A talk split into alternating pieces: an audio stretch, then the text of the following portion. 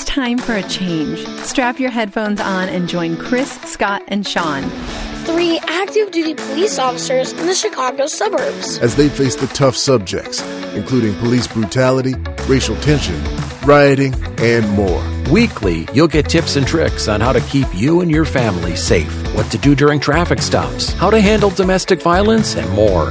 This is a show about opening a dialogue, accepting that something has to be done, and bringing communities together again. And now your hosts, Chris, Scott, and Sean. Before we get, again, too far into this, I knew it was going to be like this. It was going to be too easy for these stories. Let me just introduce uh, the show. This is really episode one of the show. Uh, this is three Cops Talk. I'm the non-cop of the group. Uh, I will not be here forever. I'm here to uh, uh, assimilate these gentlemen here uh, into this little world of technology. And um, I'm sitting here uh, with three career police officers that I think... Uh, the the concept of this show that you're listening to um, is to just have a uh, have a dialogue and, and kind of hear a, a bit about what it's like for your world to be here. Um, and, you know, I, I think a lot of people, honestly, when you see a cop like in the in McDonald's, I always have all these questions I want to ask them, all this cool stuff. I remember being a kid and watching um, the Chips intro. We were always psyched when we saw the gun. Right. I was like, oh, there's the gun. It was cool. In fact, I almost got pulled over by a motorcycle cop in California, and I was almost psyched about it. I was going to be like, dude, this is so cool. I got pulled over by a cop. Anyway, um, let me introduce you to these kids here in front of me. Uh, to my left is uh, Mister Chris Sherwin, who is a, a canine officer with his partner, Max. Uh, right in front of me is Sh- Scott Thorson, who's a sergeant, and these guys are all outside of Chicago. And then to my right is Sean Ferguson, who is a, a SWAT officer and uh, does a lot of training with that group. And what I'd like to uh, start first is I'd love to find out like what the um, what the origin story, Scott. If you could tell me the origin story of a guy who no one in high school thought would ever become a police officer, uh, how did that happen for you? Uh, so I don't have any. I don't have any law enforcement in my background at all, uh, family members, anything along those lines. It actually just turned out that when I was in college, um, uh, a friend of mine from college uh, actually linked me up with a summer job, which was supposed to be working um, just for a park district, and I was supposed to just be a, a college kid in the summertime that was going to be emptying garbage cans and driving around the parks and doing that kind of stuff. But instead... Big ambition. Uh, right, right, right. What every college kid hopes to do in the summertime. And... what happened was that was actually not available, and there was an opportunity to work with a park district police department. And it was just as a, they called it a park ranger. It wasn't really, it wasn't a law enforcement job per se, but it was just kind of patrolling park areas and things and reporting to those police officers. And a lot of those officers that did that job either were veteran officers that had retired or had had other careers in law enforcement. So they had a lot of experience, a lot of stories, which got me interested in that kind of stuff. And where I was going to college, I decided, well, you know, when I go back in the fall, I'm going to actually maybe take some criminal justice classes. And sure enough, I got interested in it, and it worked out, and um, wound up getting a degree in criminal justice and law enforcement, they call it. And, um, you know, four or five years, I worked a couple other jobs when I got out of college before that, but then I started testing with police departments and ended up where I am here today. Was it always in your, your in your mind when you were in college? Like, were you starting to follow along and kind of, you know, were you interested in the uh, in the, the tactical side? Did you get into um, guns? Like, what was I would, the thing for I was you? Probably not somebody that was acting like that in college initially, honestly. um Maybe, Too busy maybe, doing maybe, keg stands maybe, maybe quite the opposite, actually. um, but it just kind of, it was actually that job and some of the people that I met and some of these veteran old-timer kind of cops that I got to know and be friends with, and just had some real honest stories. And I would ride along with them sometimes at my job in the summertime, like if they were available, I could do that. And so getting to know them and just seeing some of their interactions with people, I always felt like I was good with interacting with people, and then just that job, for whatever it was, kind of just turned a corner for me, and I went back and started doing that stuff. And then I actually got really kind of really focused on what it was that I wanted to do. So I kind of knew coming out of college then at that point that that's, that's where I was looking to go. Could you identify, maybe not the moment, but the the reason why you wanted to become a police officer?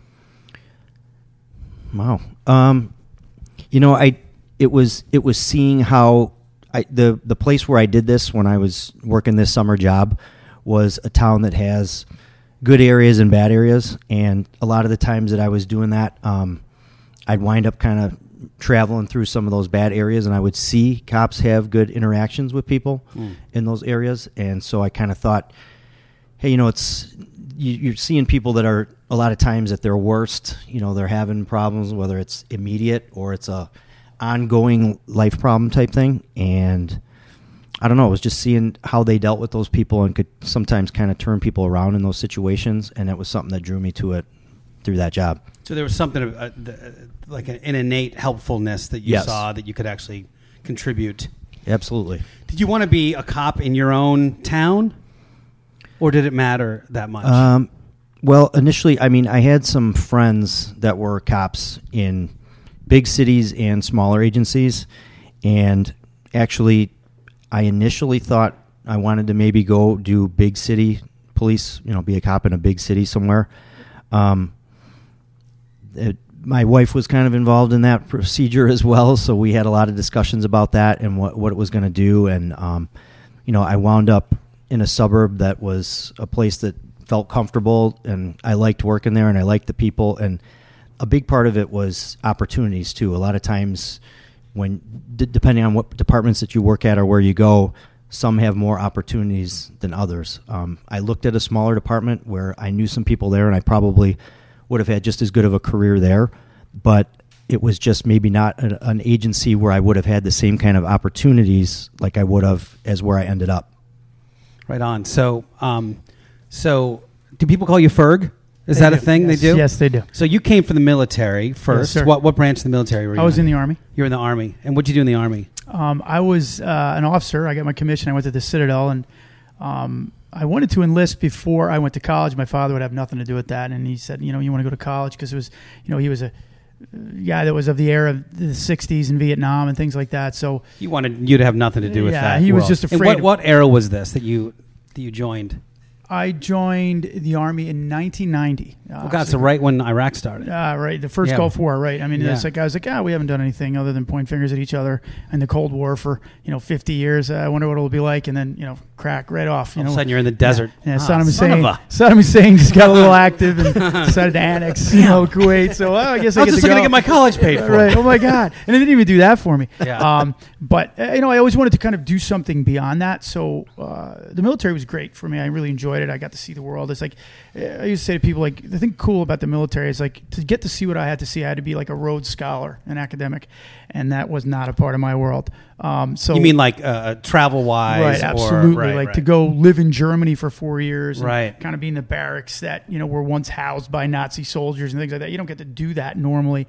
And I got out, and at the time they weren't really paying well in the police world. My brother, who has been a huge influence in my life in so many levels, was down in Raleigh in North Carolina, and we were originally from Jersey, and then my parents moved out to the Chicago area, and I'm like, oh, what am I going to do when I get out? And he's like, come down here and be a cop. And I was like, man, I make more as a lieutenant doing that. Um, so right. I decided to come into the business world, which was offering a lot of money, because I f- settled in logistics. And uh, I went and did logistics, and I hated it. I mean, it just it was awful. I mean, it, it, I get good people, good things like that, but the bottom line, it was just not a fit for me. The camaraderie was lost on me, and it was very cutthroat. I was four different companies in four different years, and everybody offers you more money, and what they tell you is that they'll call you on any given occasion to make sure somebody's got a hot water heater up in Duluth or something like that. And you know, I thought, well, I got to do more than this. And there were some things happening in my life transitionally that were, you know, most cops do it after they become cops. I got divorced before I became a cop. Right. And uh, I was like, yeah, now's yeah, the time. Really well known for a great relationship. That's why I decided. So I knocked yeah. that all out then, and uh, I always wanted to do it since I was a little kid, and mm. I, it was something I was always interested in. I had family members that were, but we're Irish, so we don't really know each other. I mean, even though like they right. grew up in a tiny little house. I think my bury uncle, the boy, bury yeah, the boy. Right, right, right, right. My, uh, my uncle was a Jersey State Trooper, and he uh, he was in at a time that's kind of similar to this, and uh, he became a pilot, the first pilot mm. for it. And I had another cousin that was in a local uh, the town that we grew up in and went to high school in. Um, he Where's became, that? What what city? It I'm was, from Philly. So uh, it's uh, a little town called South Amboy is where okay. we're, our mailing address cool. was, but the town we all went to school in was Sayreville. Okay. Um, and it was, you know, right outside the city, yeah. New York City, not Chicago. Um, and uh, it was uh, something that for a while I always wanted to do and then finally got to do it. And when I was thirty-three, I decided to finally, hey, this is it. I'm doing it. And I can only live in my parents' house for so long. Um, and I finally moved out and my life changed. And it's a lot of great things have happened since. It's a tough gig at times, but it's definitely worth it. How long you been in now? twenty years twenty years, twenty years after. Yeah. Were you uh, wacky at all coming out of the military? Um, yeah. Did you have some time uh, you yeah, needed to Yes, uh, decompression was a key. Like uh, you look back at some of the things you saw, and like when you're young and you're there and you're doing it, even in the, you know, that, that first Gulf War, which was actually mild by a lot of standards. Sure. Um, you know, you're seeing things that you, you know, you only read about and didn't read about in the level of like how it would affect you. So when I got out, I was a little, you know, there's a scene from The Hurt Locker. I remember watching it in the theater and I almost like lost it mm. because he, when he's he's back from the war, and it was the rest of the film, I was kind of like, this is contrite and a lot of stuff is like very unrealistic. But when I watched him in that cereal aisle, I was like, oh, that was so it. Like mm. she, Catherine Bigelow, did a great job of capturing the moment of like, what, you, when you're what out, was the scene? Like was he, he was like he's trying to make a decision. Like his whole life was like, cut the red line or cut the green line, and I won't blow up. Um, but now I go to the grocery store and I have seventy thousand choices of cereal for my kid, right. and I'm probably going to get in bigger trouble for that. You know what I mean? Right. It was like the whole idea about, I got to go back to something like that. And that's what the police world was for me at the time. I, you needed some structure, right. and you didn't and, have and just it. Just the camaraderie and just the idea of that. I mean, it was what drew me back. And I decided, well, I'll try anything. I tried the feds. I tried Chicago. I tried, you know, the areas in Chicago. Unfortunately for me, uh, based on where I fell on the list, I ended up, you know, going with what I went with, and it was, it's been great since. It's really been a great opportunity. Cool. And what about you? You, you, uh, Chris, you've had this, uh, it's, I think it's really cool, the diversity of all of you, because you all have very different roles within the, the police force, and you're K nine, yes. you're a trainer, mm-hmm. you're a sergeant. Like, right. so it's got a really interesting, so, d- d- I mean, did you love dogs? What was the, you know, what was your origin story? Yeah, so for K nine? me, yeah, for me, I've always liked, I've always loved dogs. And as far as being the cop, I wanted to be a cop ever since I was a kid. But I came, I grew up in a city, and I came from a predominantly Polish background. And your the whole idea was you make as much money as you possibly can. That was what was everything was was revolved on. So I did the traditional high school, college. Um, And then I was a chief, chief financial officer for a company. And then one day we had a call where it was a domestic battery actually in the facility. And I saw the cops come in, handle their business, and be out.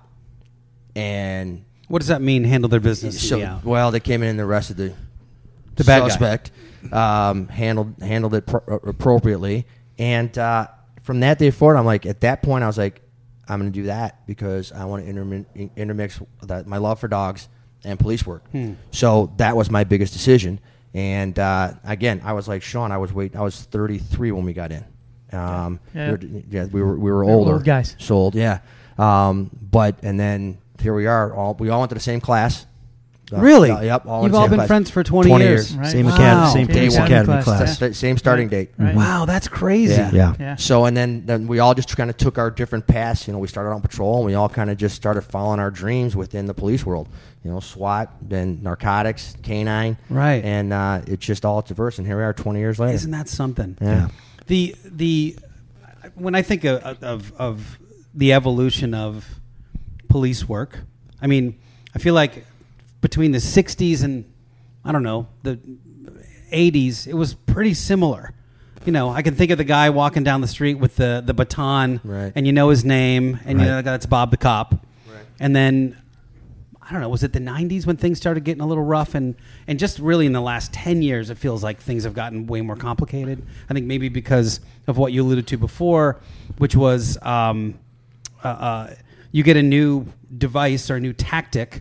And at the beginning, it's effective, and then the lawyers get involved, and the community gets involved, and it sort of, or or the bad guys figured out how to beat it, and then it loses its effectiveness. Yeah, and, like the like the taser. And some of that too is that, you know, cops are humans and make mistakes with devices, and they think it saves everything, and they lean on it a little too much, and then that tactic gets basically worn out. You know, it's like a football team that has a good technique, and like, oh, this is their sure. You know, the flying a defensive coordinator whatever, figures yeah, it right. out, figures and it out, and somebody yeah. figures it out, and it's all right. We got to adapt, and those that don't adapt, you know, don't survive and struggle with it and lose a lot of fans in the process. And I think some of that's currently happening. In the sixties, you had a lot of guys again that that left the left the war, you know, yeah, and and and, and they weren't treated in a lot of ways very respectfully when they came back, and they thought that they were doing what was right, and they were like, well, what can I do that's kind of similar? And some of the tactics and techniques and the nastiness of that war and things like that and what they came home to probably drove the way that our business is still affected by that. Mm. Like tactics and techniques we still learn or practiced forty years later that were, you know, brought about like in the early seventies. And you're talking that's largely yeah. a lot of post-Vietnam uh, veterans that came and really made a big impact in the profession, but at the same time took some probably some things with them, like the idea you didn't talk about what your problems were, right? And you didn't sure. cope with it effectively, which is something we're also seeing in the profession that's taking a lot of guys um, because we don't talk about right. We don't talk a lot, about a lot of domestic right. battery, a lot of violence, right. Right. and, and alcohol and, abuse, uh, suicide yep. Yep. within yep. the police yep. ranks, right. Yep. Right. because you don't talk about anything. And, and that's why w- one of the things is when you have the, you know, you come to work and you, you're with two or three people that you've been with for twenty years, those are probably more the guys that you lean on because, you know, you know that you're there. And you kind of see that in a small spectrum. But even that, like, we've been through a lot of stuff together. And, um, you know, it's still hard to it's still hard to talk about what you've seen, what you did, what you go through. And we've been through doors and blood and guts and all that stuff yeah. together. And you still just, you, you're apprehensive about talking about that. Are they better as a... Uh Uh, as a uh, uh, an entity, the, the police force as an entity, at having the officers address some of the stuff that you see on a day-to-day basis? Like, are do they, are they conscious if you get in a, a shooting or you see oh, a murder ab- or absolutely. Something like that? And I mean, we we have come a long way in how, like, our own mental health. You're always dealing with other people, and we're expected to just see some terrible things that we see. And hey, just go back to doing the next thing hey, right after work. That. I mean, just some go. Awful things that you see over the over the course of your career. And I think police work general in general has, I know our agency has, that we've come a long way in making sure our own people, their their mental health is is good and they have the resources that they need and peer support and all these different kinds of things. Because if you're constantly dealing with this kind of stuff and you don't have any other good outlet for it or anybody to talk to about it or anything along those lines, then it just comes home with you, and then it's yeah then those those problems just spill over onto your family, and and we've probably all been guilty of it at some point, you know. I mean, it's just part I can't of see any way right. you couldn't be. I mean, it's just part of it's just how you, and as you mature, and you know, here we are twenty years in and everything, and we've we've been on some significant things together that you you know you you think about it now and you're like, wow, that was Right. That was amazing. As and a human you, being, right. I can't believe I, right. I w- right. witnessed that. Right. Or, and I think right. one of the things our department did, like over the last, it, it's it's not even so much when you do a debrief. Like after something happens, you kind of all sit in a room and you debrief, and they bring social workers and stuff like that. I think that, that has helped, but I also think what they've done is they've helped bring it to the forefront that it's okay. So I may not talk in that room, but I'll call Sean or Scott later that night right. and right. say, what the, what just right. happened, you know? So I think it's more, they brought it more to the forefront that it's okay. It doesn't have to be here in debrief, but it's okay if you call and talk to somebody instead of go, you know, consume, you know, alcohol in large quantities and stuff. It's okay to do that. Right. In, in the N F L, they have, you know, C T E is what's come out in the last few years, which is this cumulative effect of not like just getting one major concussion, but it's like the offensive lineman that hit every single play right. a little bit, right. and then after fifteen years, their brain is gone. Like, right. and you know, they turn fifty and they get suicidal or they get violent or whatever, right. and it's because this thing has happened. I'm curious about, like, if you guys can think of a, a, um, a, cumul- a cumulative effect of some of this stuff that you at some point said, "Holy crap, I didn't even realize I was doing this, but I have to fix this." I, I sort of see you, Ferg. Yeah. Uh, yeah, yeah.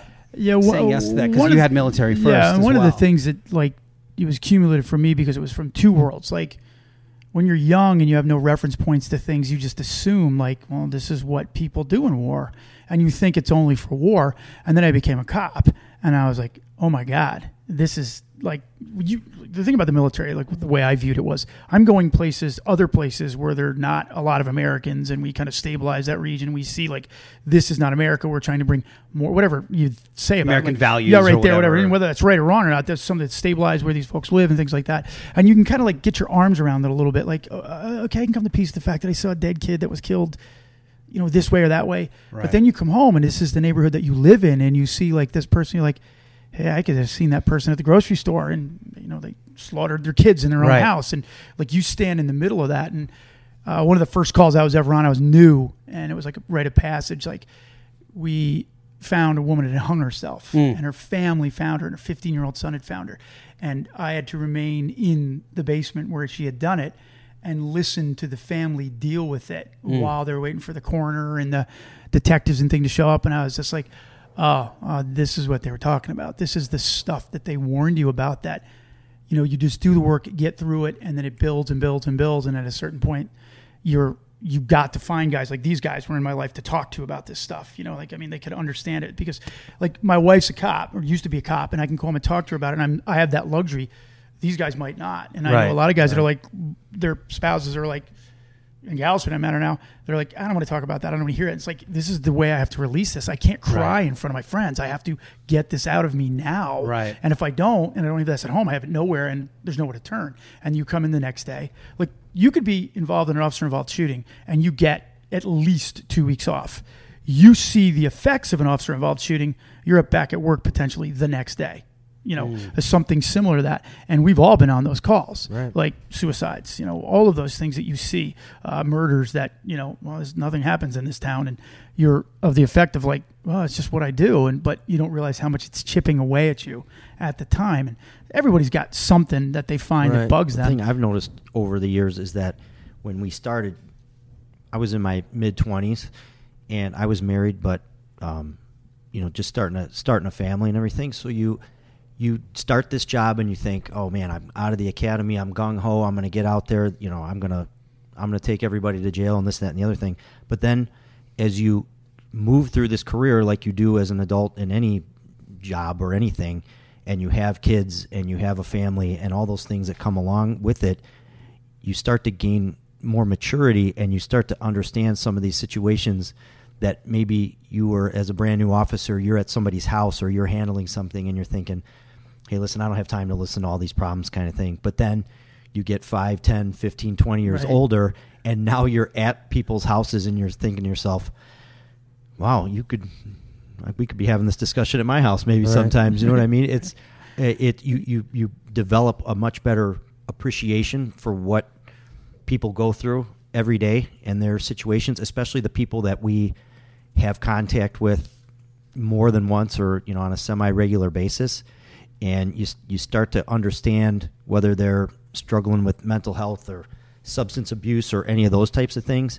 I guess you just develop a better appreciation appreciation of it over time, and you you see things that happen to young kids or the things that they get involved in, drugs, things like that. And then you have your own kids and you're thinking, holy cow, I'm right. so glad. You, you can totally my, see, though, how it could right, happen. Right, yeah, right. Your reference you point. Like, yeah. re- like you can see something that has no effect yeah. on you, and they have that reference in your life, and now it destroys you.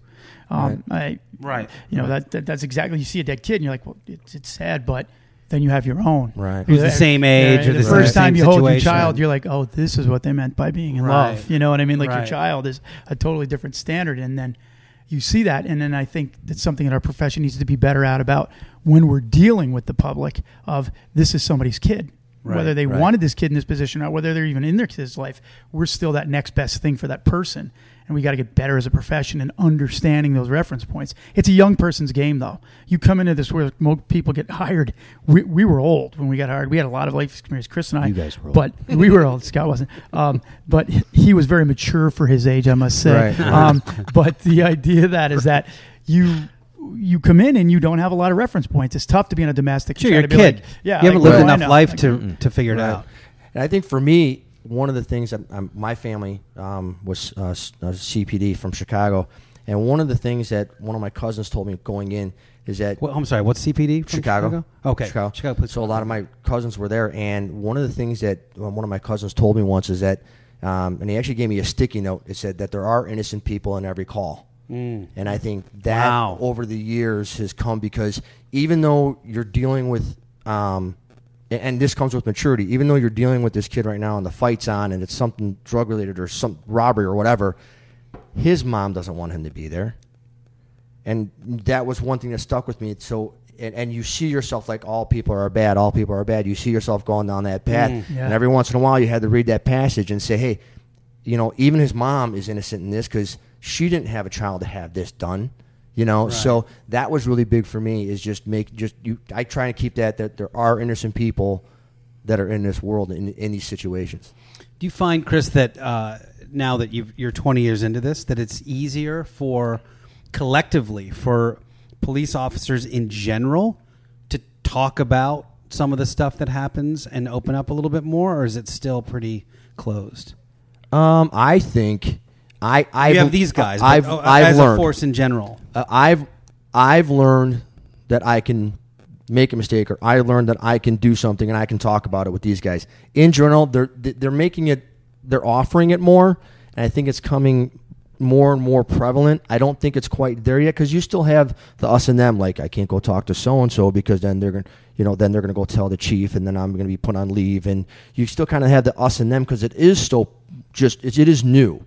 You know, but I see it more and more. I think what they're doing is is they're going outside, whether they're getting counseling or talking to other cops or other people in other departments too.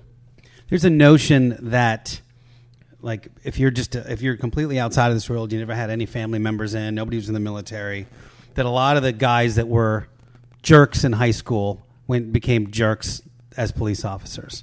They were the football guys and the wrestling guys that picked on people. They were bullies, and then all of a sudden they're police officers now, and they're just doing it for, for, you know, shits and giggles. They're pulling people over and doing stuff like that. I'm curious about, like, because you to me, you guys seem like pretty normal dudes, but I can't imagine that the uh, the force doesn't have a, a little bit of everybody. Um, I'm curious if you've if you've seen uh, yeah, Scott. I, I mean, I think those kinds any, of people. I think any police department you have a little bit of that with everybody, just because. Um, It's a competitive nature of what we do. It's an alpha kind of thing. You know, you, you want to, you, you see yourself as a person that comes in and takes control of things.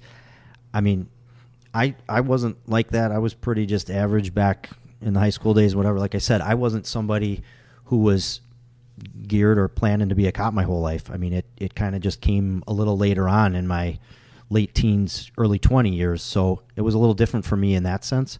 Um, but I think that you, you do have some of that, um, and but but I, we are getting better at understanding each other and put getting those things out there, trying to work on breaking some of that stuff down.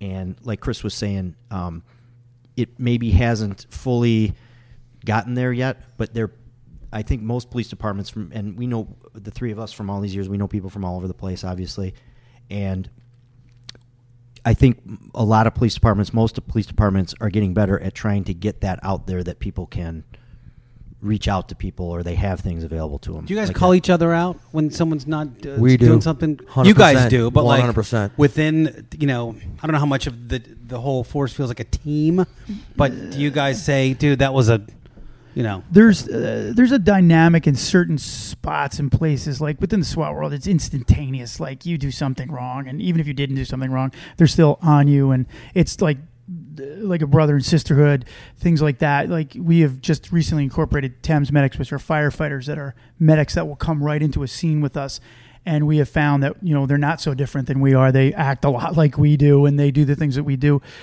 I think there are some things that have happened in law enforcement in the last few years that really help build for the isolation for patrol officers. One of the things that we've done, too, that I've never been a fan of is twelve-hour shifts. Mm. twelve-hour shifts is like you work for twelve hours, which your day really is like a fourteen- to sixteen-hour day, and then you're off for two days, and then there's another shift you never see. Like when we first got hired. It's like nurses, seven to sevens. Right, right, and, and, yeah, and, yeah. and yeah. You've got like, I joke with guys about it, I was like, oh, what pirate ship are you on, you know, this year? You know, that's everybody is out there trying to get their thing, but it's all in competition with each other.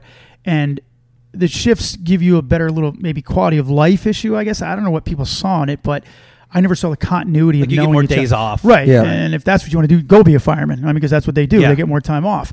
But we, our work requires a lot more camaraderie and teamwork just because of the pressure of and, it. And vigilance, I would imagine. Right. You've got to be constant. It's. I think it, if you're a, a firefighter, you, you're hanging a lot of the time. Yeah. And then when you're on a call, you're in. But oh, you guys right. have to be on all the time. And it bleeds over into your personal life right. all the time. Right. That right. hyper right. alertness all right. the time. And you can ask any cop anywhere that's been on the job for any significant amount of time and what they do when they're out in public, or how, you know, how they act, or the things that they're constantly right. sizing people up all the sure. time. And mm-hmm. and well, Jason, saw, it's Jason right. Bourne in the diner. And you right. saw it last night when we went out. When yeah. we, when we met. I'm like, yeah. you got that door, you got that yeah, door, yeah, yeah. And, you know, and you're eating ravioli. Yeah, right. I, I, was, I had my, all the doors. My, first of all, my family will sit down. We'll go to a restaurant, and they before everybody, they my family is actually conditioned to know where to sit at sure. a table yeah. at a restaurant. I'm always looking at the door. Sure, I mean, I've made them, you know. I've, I've gotten them crazy about it, just like I am when we go into these places. Facing the but, exit near the kitchen. Right, yeah. right. And and that's, it's just, a, it's not a necessarily a bad thing all the time, but it's just yeah, it's just part of our job. And people look at it like, I'm not saying this, we're not saying this, I don't think any of us feel sorry for us because it's what we do. It's just what you become part of it. Like, I'm not saying like, oh my God, I feel sorry for me here. I'm saying this is just what happens to you. You get conditioned for a certain thing because even when we're off duty, there's an expectation. If we're there and we're a police officer, there's an expectation constant for us vigilance. To do something if something goes wrong. If it, it was, if it's found out, correct me if I'm wrong, guys, if it's found out that if I was in the middle of something that could have resulted in people being harmed in a significant way and I did nothing, right? I would be, I mean, some way, shape, or form, I'd pay for that, whether right. my agency couldn't do anything Absolutely. To me, but socially, I would be ostracized. Yeah. You know what I mean? Uh, and, sure. And that is the off-duty cop does nothing. Right, right. exactly. Right. Right. right, right. And then right. I and then and then I represent every person that does the job yeah. when I do nothing. You know right. what I mean? No one else gets that. But an on-duty cop gets sued because he did right. something. Right, right. And, and I think that just, you know, goes back to your question about, you know, all the jocks and all the people coming that, you know, that were bullied or whatever in high school. I think that leads to the same thing because in regards to what gets out in the press. The majority of sure. us, the majority of us are there because we want to help people. We have a purpose. But right. you get the jock that does, you know, who wants to prove whatever he does, or some kid that got, you know, a swirly when he was in high school and whatever. That's what makes the that's what makes the news. Not you're dating cop. Yourself. Yeah, not, not, not, a, not, a, not a lot of high school swirlies happening these days. I mean, you're not you're not going to get the cop that saved a baby from sure. you know from choking. You're going to get the cop that didn't do anything. Right. Or the bully that beat up the little guy. That's what you're going to get. Yeah. But that's you know, a whole different show.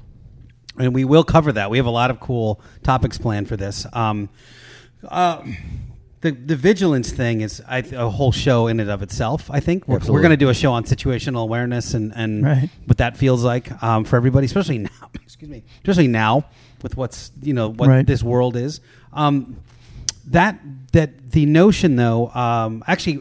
One thing I wanted to ask you was um, the difference between military training and police training. Mm-hmm. When you got to the police, what did you notice that you thought, God, you know, they could improve upon this a little bit? Or this is so different than how we did it?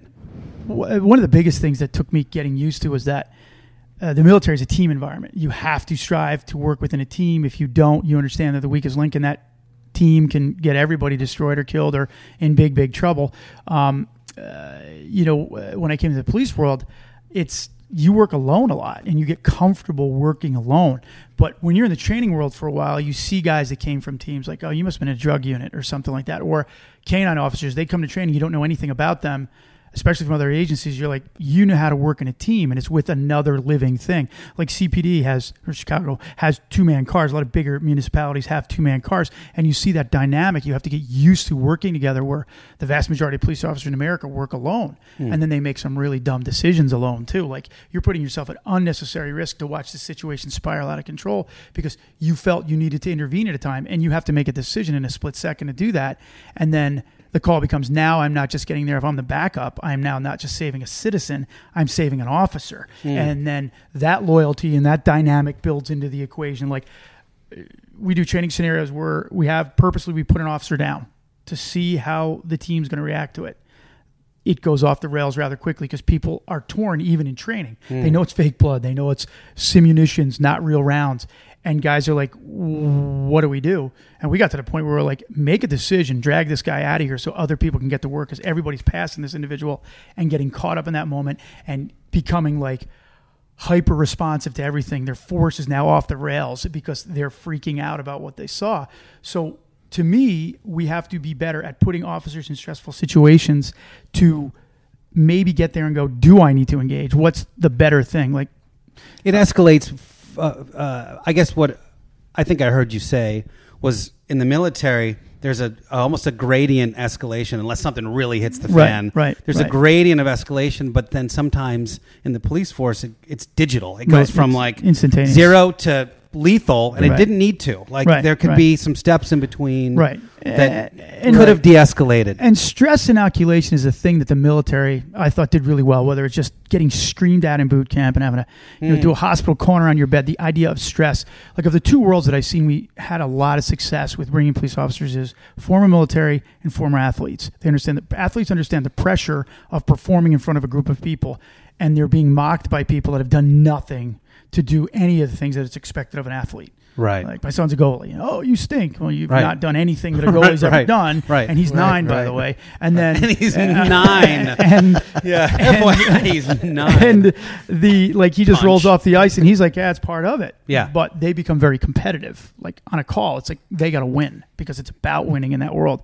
Where the military world teaches you to suck it up a whole lot more, but the pressure that you can deal with is a lot greater, because everything's been pressure since you walked into boot camp, to your unit, to what you're doing in combat, to being away from your family and all that pressure.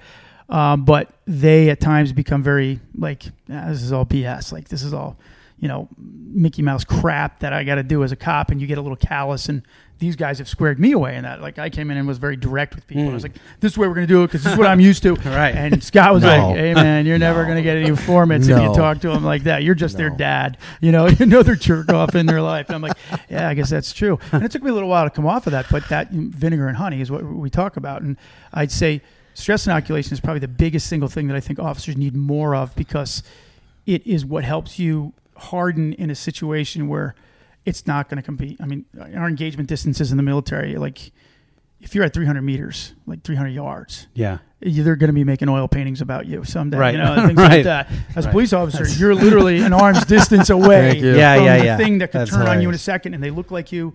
They just acted like you. You've seen them out, and I've got to be able to turn on a dime and be able to go, I'm trying to help you. Now you're trying to kill me. I have to do something to stop you from doing that. And now I have to help you in that situation. And it's really much more intense on the police level than it, I think, ever was in the military, because I had this device called the United States Air Force that when it got too crazy, right. they could just, yeah, yeah, it's, it's a yeah. trillion dollar organization. I got four bars yeah, on yeah, the right, right, right, right, right. Can you take care of that for me over there? And, and, and then, and again, that's how it works. But when you're alone showing up to a call and it's your job to make it right, like Scott said, Uh, sometimes you're going to make some crazy decisions if you're not really properly inoculated to it. The yeah. the athlete thing, um, sorry, Scott, give me one sec. The athlete thing is really interesting because it shows up in the entrepreneurial space all the time. Right. Um, the people, the people that can handle criticism and are driven to get better. Um, I was just teaching somebody to play a, a new sport to them, and they were so uncomfortable with learning it that they were like making fun of themselves in the own shot. I'm like, don't worry about that. You can look silly, right. but an athlete right. would never even think like that. Right. They would just go, where do I step? Right. You know, right. they just right. go, how do I, like, right. it's okay right. to fail for a while. Right. They just don't have that that same self-conscious right. nature. And they're super coachable, to be honest. Super coachable. They're used to that from the very young age, especially the more competitive they are. They, they, can respond really well to it.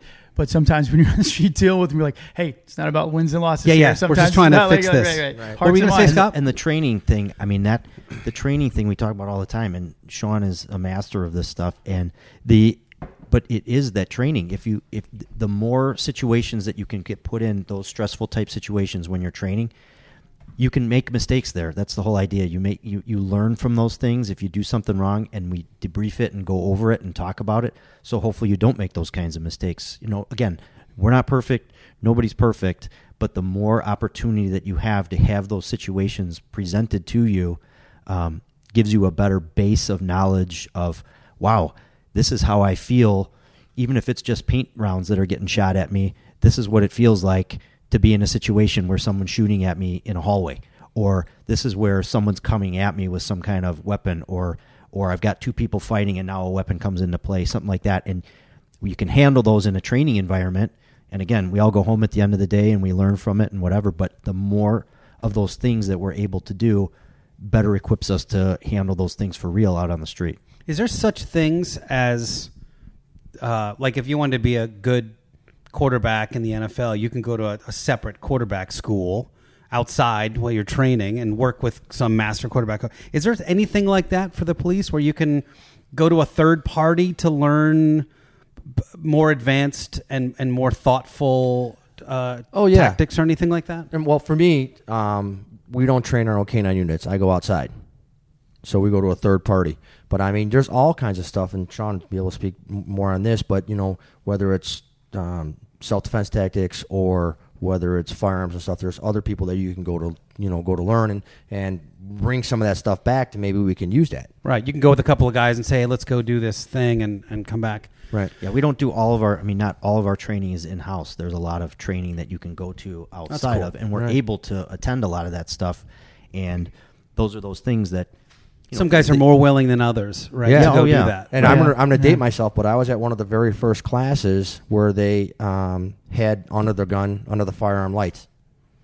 What is that? Oh, what do you mean? So oh, like, when the gun's mounted below your light. weapon, yeah. yeah, instead of having to hold a flashlight. All right, do that cross thing you see right, in the movies. Yeah. Right, yeah, right. No more, doing I, the, I'm I doing the cross with, with yeah. the yeah. It was a really weird class because they made you shoot cigarettes out of people's mouths, like you know, the F B I videos. But it's, it was really I had cool. two matches yeah, and I passed. Right, right. So yeah, interesting. And well, then we brought that into, you know, over here. Right, right. So, and correct me if I'm wrong, um, Chris. Are you of the three? Are you on the street more than these guys generally, like um, the day to day?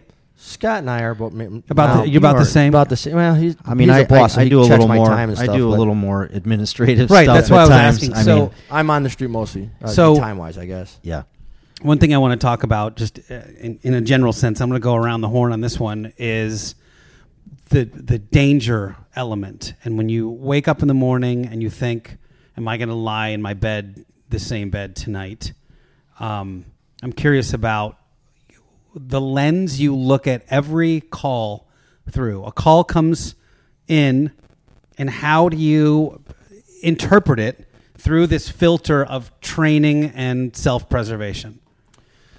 For me, I mean, when you hear the call, one of the things that people have to realize is when I get a call, you're getting information from a person who's probably getting it from a person who's giving it to a dispatcher who's giving it to me.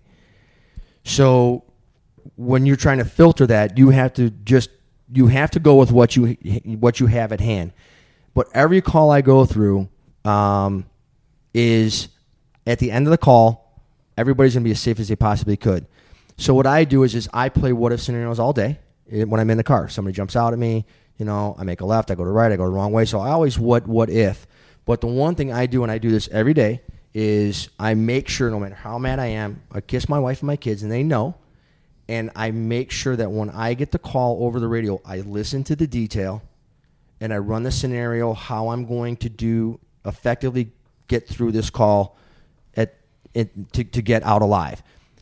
And it always goes to shit, and the plan's never what you thought in your head, but at least you're going in with a plan that you're you're, right. you're thinking. There's a plan B. So that's and that's really how I, you know, and, and I get scared. Every traffic stop, every domestic, every weapon call, I get scared, and you and you have to process that because you have to overcome that fear, and that's how I do it, just by having right. a plan. It may and not that's work. Training to hopefully get you over the, the fear, right? Right. So you you, uh, you know you and I we'll talk about traffic stops in another episode, but right. you talked to me about how you approach a car, and in every one of those steps you take is to mitigate the risk of someone pulling right. a gun out of their you know between their legs and right. blowing you away, right? So. Um, this, this, I think maybe that's one of the biggest lessons of anybody listening to this. It's not a police officer involved in it. Is that everything you do every day is dangerous. There's a danger element. You don't, most of us don't have to go to work and think, oh, we could not come home today. Right. It's not a thing. And all of you guys have to do that every day. So that's a, I mean, just that, that pressure in and of itself. Obviously you don't want to think that way. You want to think like, you know, but you have to. But you have to. Right. Um, Scott, do you have a, a perspective yeah, on I mean, this? It's, it, it is. It gets to be part of just what you do. I mean, you you come to work, you put on a bulletproof vest, and you just you don't think about it anymore. You know what I mean? I put on a bulletproof vest. I'm actually coming to a job where I'm putting something on to make sure that it stops bullets if I get shot. You right. know what I mean? But again, after all these years and all these things, and, and again, maturity, that stuff too, you you start to not think about it as much. Like, because if you were if you were thinking about that every day, if that's just in your head every day, you're you're going to make yourself nuts. I mean, you just can't. You know that you might face a challenging, dangerous, life-threatening situation, or you might go days, months, years without having that happen. But to Chris's point, you're you're running those scenarios through your head. Um, I do some training at, at a police academy, and that's one of those things that you're talking to these younger, newer officers about is, listen, have a plan. If this what you're doing initially is not working, have a have a plan B. Always be thinking, whether it's traffic stops, whether it's being on a on a call, and don't get complacent. The biggest thing that happens to people in our profession is over time you say, I've done this, I've done this thing a hundred times, a, a thousand times, and I get complacent and I think, hey, I, I know this person, I've dealt with them before, and the five times that I've dealt with them before, they're always cool with me. But today might be the day that it's not. Or taking somebody for granted that you wouldn't typically see as a threat. No, there's a nice car in the driveway, right? Or whatever. You don't, right. You, yeah, you, you you let your guard down, and that, and unfortunately, a lot of times that can be the thing that, that makes that situation turn bad. And just the personal, you know, angle of it too, when you're talking about how when we're going to work and doing the things that we do every day. I talked a little bit before, you know, mentioning about just the maturity and having a family and how your life changes as you move on down the road. You know, with a lot of the things that are going on in today's police world and, and things that are happening to us, you know, I, I find out, and I don't hear them directly from my kids, but I know that my kids are going to my wife and telling her that, hey, they're scared about me going to work. They're scared about what happens. They're smart. I mean, they're in high school. They watch T V. They, they, they're familiar with current events. They they know what's going on out there in the world. And even just recently having an incident where somebody that was is of my son's age that knows what his dad does for a job made some just ignorant comments to him just about me, not even really knowing him or knowing me, but just because of my career choice. So you've got now the stress that we deal with going to work, doing the things that we do, but we, you know, we work through it and that's our job. But you don't, you start to learn and hear these things that are happening to your, your family, your spouse, your kids, whoever, that they're feeling some of the impact of what it is that you do for a job. So it's, it's kind of a lot to, to take in sometimes. Yeah. And definitely the, the uh, perspective of the job has shifted over the last thirty, forty years to the to society. Um, it dawns on me that a lot of the fear was probably drilled out of you in the Army because you were used to having this team around you, yeah. and now you're yeah. you didn't have a team I, for a while. I, I'd honestly say that the Citadel did a good job of that for me. Like, it honestly did. Like, that was just nine months of, you know, the plebe system, fourth class system, we were called knobs. They just day in and day out of the idea of, like, you were just... It's flattering. Yeah, right, right, exactly. Um, Sometimes we still call them. Yeah, right. Um, but it was like, that's what kind of made you go like, oh, well, you know, um, I'm not dead yet, so I guess I can keep going, you know what I mean? That kind of a thing. And, and that really helped in a lot of levels. So the Army, in a lot of ways, was like, kind of like, oh, this is nice. It's actually, you know, you know, I can talk to people, and people didn't like me because I was a lieutenant, and it deservedly so. But uh, it kind of helped with that. One of the things for these guys that, you know, they're in the middle of it. Like, I'm not working the street every day. I've yeah. worked the street in seven years. Like, right. I train, and I, you know, try to make it as realistic as possible. But we listen to the radio. My partner and I, he is a great dude, and he and I like listen to the radio sometimes, and we just look at each other like, remember what it was like when we first got hired, and they rolled up the sidewalks at nine o'clock at night. Like, these guys are going on calls daily that would have sustained us as cops for six months at a time. And they're right. constantly having the mental health related issues, the violence, the anger towards the police. Everything is like, everybody's freaking out. COVID and all this other nonsense. Everybody's living isolated. And this absence of things in our lives is filled with negativity. Yeah. And they're constantly going to calls that seem like, my God, this is hot. Everything's aggro. Yeah, right. Yeah, mm-hmm, exactly. Right. And yeah. they might not see it because they're like, they're used to working with it. But when you take a step out of it and you come back and hear it again, you're like, wow, this is way different than it used to be. Like even in our town, which has a great reputation for, you know, safe living and things like that, it's a totally different world than it was the twenty years ago when we got hired. And we really, really had to dig to find things as cops. Like if you were looking for crime and what we consider you like credible, it's like now in a lot of ways just falling out of trees for people just because of the nature of what's happening. And we own some of that as a profession. We do. Like over the last few years, like since the nineties, we've brought on a lot of police. We've done a lot of things to address crime, things like that. But we've not done a good job of educating the masses about why we're doing what we're doing, how it affects your quality of life. Um, you know, because I said so is not a good enough right, answer. Right, exactly. right, not right, anymore, right, not anymore. Not anymore. No, but not, that's what yeah. it's right. been. When yeah. you, right. But to your point about the military, like when less than one percent of the total population is actually ever doing it, you can't go into the world and expect people to respond to that. We get a lot of respect for veterans. We do, and it's great. Don't get me wrong. I would never want to go back to what these poor guys in Vietnam had to deal with. But the bottom line is, is like that's a very small portion of our society that deals with that level of respect. The rest of the world is about giving you the middle finger. You know what I yeah, mean? Yeah, and, the, yeah. and the more yeah. angry they get about things being taken away from like COVID, the angrier people are with these guys.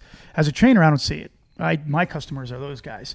They have to deal with the product of basically our society right now. We live in a very divided society.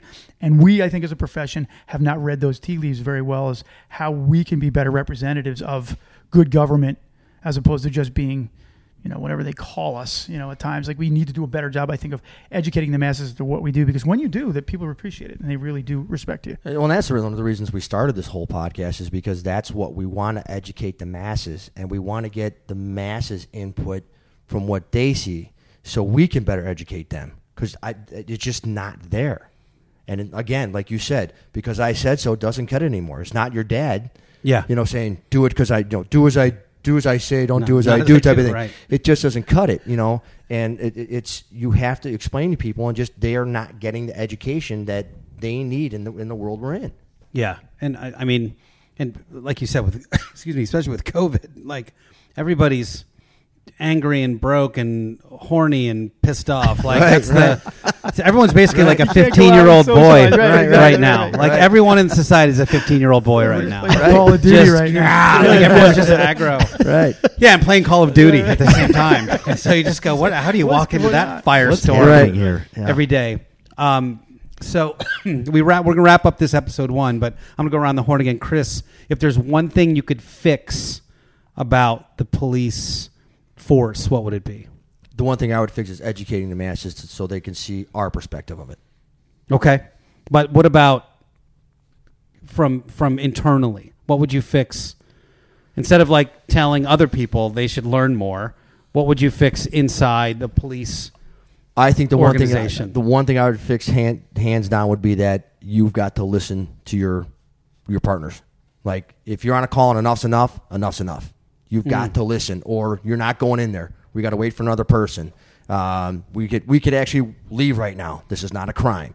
I think mm. we, we have to listen to each other. I mean, we listen to the public every day, and we listen to every single detail. But when it comes to listen to each other, so you don't take that extra step, you're like, well, what do we right. do? I right, think that's right. what I fixed, listening to our own. What about you, Scott? Well, to the thing when you're talking about COVID and things like that and how that has changed our um, – just changed things in for everybody's life currently. The mental health stuff that goes on out there and the, the mental health problems that people are experiencing, and who, you know, how a lot of this mental health stuff has fallen on the police world, whether whether we like it or not. I mean, we're we're in the middle of it, and we do do a good job, but I think law enforcement as a whole has to keep. And it's not the it's not always the cool stuff that everybody wants to hear, like, oh, mental health, you know what I mean? No, I, I came to, you know, chase people and do fun stuff right. and make traffic stops, you know what I mean? But that is the reality of it. I mean, we, we are dealing with it quite a bit, and unless something majorly changes. So I think just as a whole, it's something that we kind of have to accept and have to learn as just another thing that we're going to train and, and be better at, and dealing with those things, how we're going to handle it. Yeah, I think uh, I read something that didn't even dawn on me, but you guys probably see it all the time, which is um, the people that are in domestic violence situations now are locked into domestic violence situations, and they weren't before. They could get away. They right. could go somewhere.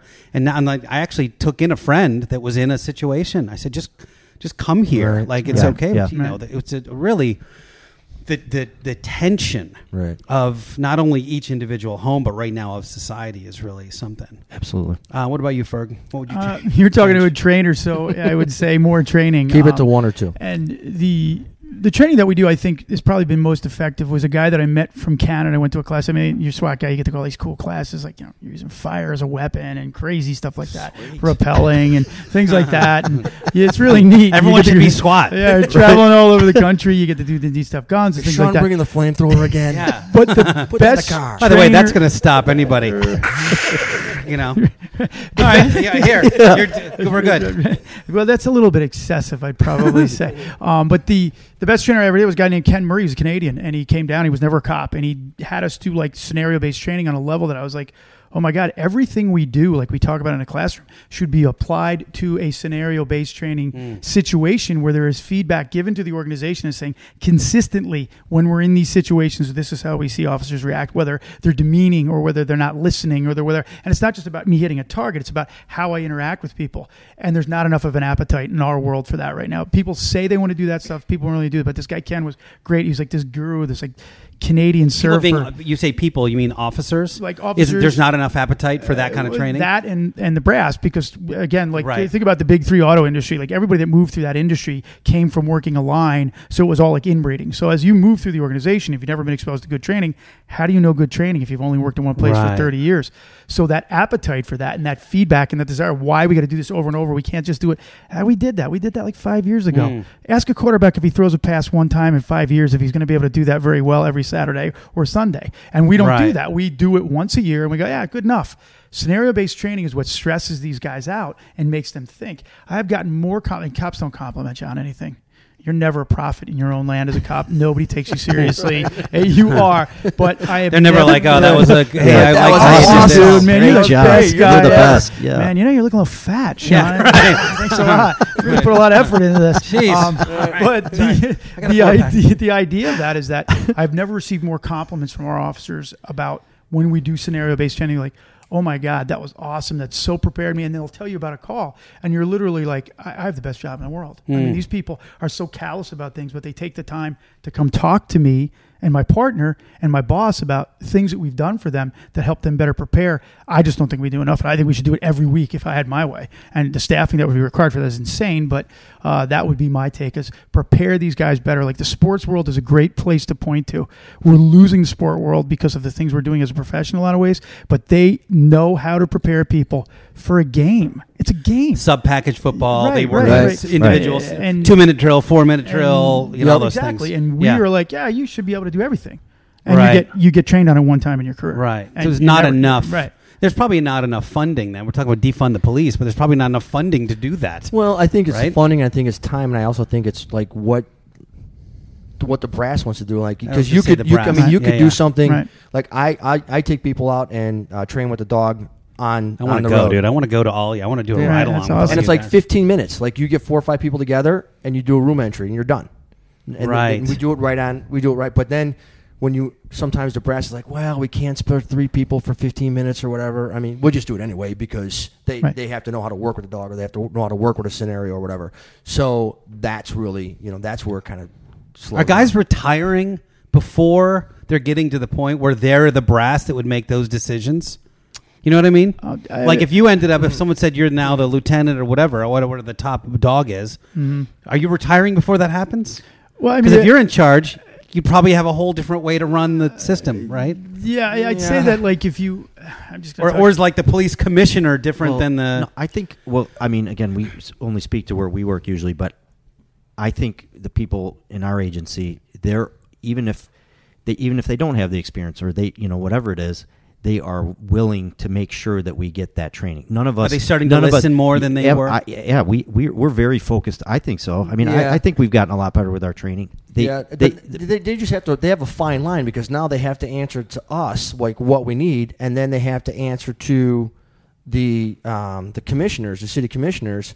And they're like, well, wait. Who, and sometimes those are coming yeah. from opposite ends. Well, and right? and again, we own some of that as a profession. Right. We have not embraced training as we should as a profession because, again, it's like ah, do I got to do this? At the end of it, they're happy they did, but the front end of it, when they're asking, if it's not me asking as a trainer, they're like, yeah, if it ain't broke, right, don't right, fix yeah. it. But now we've, we're discovering it's like broke. Everybody picks the last date for training, but literally. Yeah, the, and the other problem with that is that now training will be put upon us. Yes. It'll be put upon us by people that don't know what we need training in. Mm. So here's a case in point, and I'm not knocking it, and it's something that we needed, but we had to have training that was basically inherently designed to tell us we're inherently racist as a species. And we sat there and listened to these things, and what happens in a class like that is you sit there and you go, man, I'm being told I'm a bad person. How mm. do I, like, there was no scenarios around it. There was no, like, how do I prove that I'm not, or any of those things. And then I say, all right, well, let's train this, and we're going to train, uh, you're dealing with a subject that wants to kill themselves, so you got to talk them out of it. And you got to do it in a safe manner where we are protected and set and set. Those guys love that stuff, right? When I say guys, I mean guys and girls. Right. Um, but I'd say that if we're not more active as cops in telling the world what we need in training and what they're asking for, training will be put upon us. Mm. And it'll be like... And it won't be accurate. It, it, it, imagine it must right. be like a teacher. Hey, look, if you don't speak up enough, you're going to get Common Core jammed down your throat. And, right. all, and it's not very popular. Whether it's working or not, the same thing's going to happen to cops. And we're going to get training that's more about how do we keep people that are in power... telling their constituents, look what I did to make the cops toe the line. And I it think doesn't on, really help I think us on with that, that line too. You're getting, we need to get more. I guess the word would be educated from the public. What they, what kind of training they think we need. That's well, perception is perception reality. Perception is reality, right? This is what I, I texted you that earlier yeah. today with like the scenario of, of right. this shooting. We won't right. talk about that right now, but it's like the outside world sees it one way, whether it's because of the media or people just don't have enough information or whatever the deal is, or. It's a bad shoot. Like it was just, you know, right. I mean, sometimes it's, yeah. it is. It's sometimes a lot, it is. a lot of the honest, time, right? Right. right? The, the, the, uh, I would say from my, you know, obviously I'm not in this from my perspective, they don't report on the good stuff. They don't report on right. the good right. shootings right. Right. or right. the ones right. that it's only the bad ones. Right. So what sells? Well, it's not even a sales thing. It's not newsworthy when it doesn't happen. Right. Right. So when someone makes the right decision, right. there's no news there. So the question is, and, and we'll leave this for the next show, is what has to be done to to uh, to balance the scale when things are done well. You know, maybe th- maybe there's a, a P R team that has to happen on the police force that says, hey, look, here's what this situation was. This right. guy had a gun, and instead of shooting his head off, he was tweaked on something, or he was angry because his girlfriend just slept with a guy, and he's not really a killer. Right. He was just in a rage, or whatever right. it was, right. that we de-escalated it, and he's now in getting some help, and you know what I mean? Right. Like, I right. wonder if, uh, and you know, it sounds like a pipe dream, but I wonder if that is the, the, where it needs to go for the public just to understand that, like, inherently... the police force is trying to do good for the community and not just trying to stomp on guys' right. right. heads. Right, right, absolutely. Right. You know. Uh, so with that, we are going to. I, by the way, uh, you guys thought this was going to be hard. That was an hour seven. Um, nice stuff. You thought it was going to be difficult, but um, we're going to wrap this up. Uh, next episode, we're going to go big. We're going to talk about the riots that have been happening um, all around the country, especially in Chicago and Portland. You guys have been working them, and here in your own little town. So thank all of you for doing this, and thank you guys for listening to Three Cops Talk and One Extra Dude for the moment. But um, yeah, we're, we're, this is a pretty exciting time, and uh, we're going to see all you guys uh, next time. Thank you. Thank you.